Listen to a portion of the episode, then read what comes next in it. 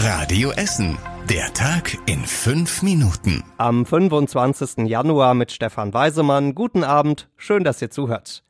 K.O. bei der Kontaktnachverfolgung. Fast 10.000 Essener haben aktuell Corona. Da kann man sich denken, dass das Gesundheitsamt jetzt nicht mehr jeden einzelnen Corona-Kranken anrufen kann und fragen, sagen Sie mal, mit wem hatten Sie denn eigentlich in den letzten Tagen engeren Kontakt?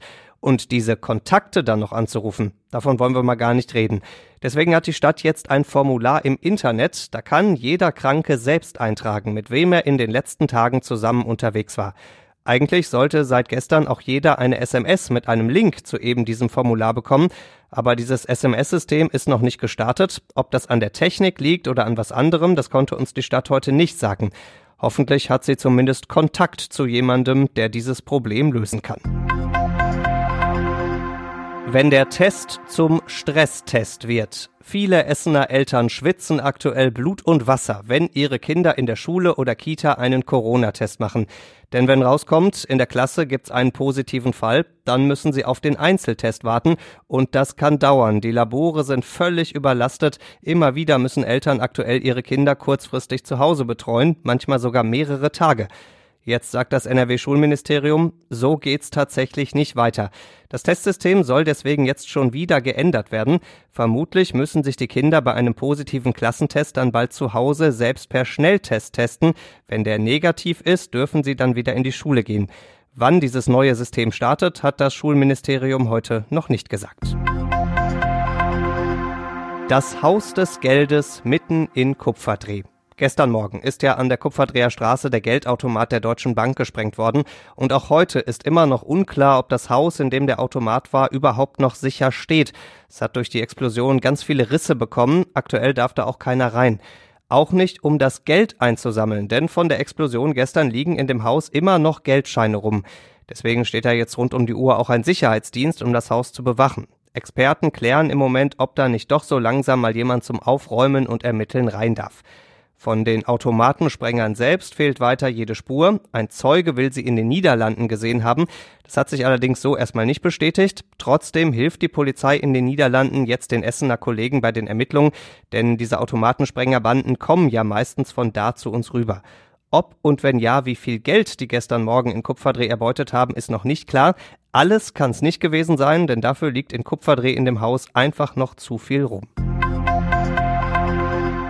schönes Sonntagsshopping für die Kunden oder schlimmes Sonntagsschuften für die Mitarbeiter. An verkaufsoffenen Sonntagen scheiden sich die Geister. Zuletzt haben Corona und auch Klagen der Gewerkschaften die Spezialsonntage bei uns immer mal wieder platzen lassen. Trotzdem gibt's jetzt eine Liste für dieses Jahr. Die Läden sollen bei uns noch 15 Mal sonntags öffnen. Natürlich nicht alle auf einmal, sondern schön Stadtteil für Stadtteil. In der Innenstadt Werden, Kettwig und Stehle sollen die Läden insgesamt viermal sonntags öffnen. Kupferdreh, Rüttenscheid, Altenessen und Borbeck haben drei Sonntage angemeldet. Und natürlich darf auch der verkaufsoffene Sonntag zum Wottelfest in Heising traditionellerweise nicht fehlen. Die Politiker müssen die Termine alle noch absegnen und dann hoffen, dass sie nicht wieder abgesagt werden. Führerschein und Fahrzeugpapiere bitte und einen Müllsack oder besser gleich ganz viele Müllsäcke, hieß es gestern in Rüttenscheid. Polizisten ist da ein komplett vermülltes Auto aufgefallen.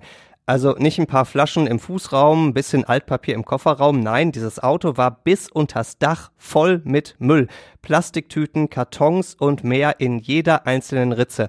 Und zwar so, dass der Fahrer mit seinem Sitz quasi schon an die Frontscheibe gedrückt wurde. Der konnte gar nicht mehr gerade sitzen, weil von hinten der ganze Müll gedrückt hat.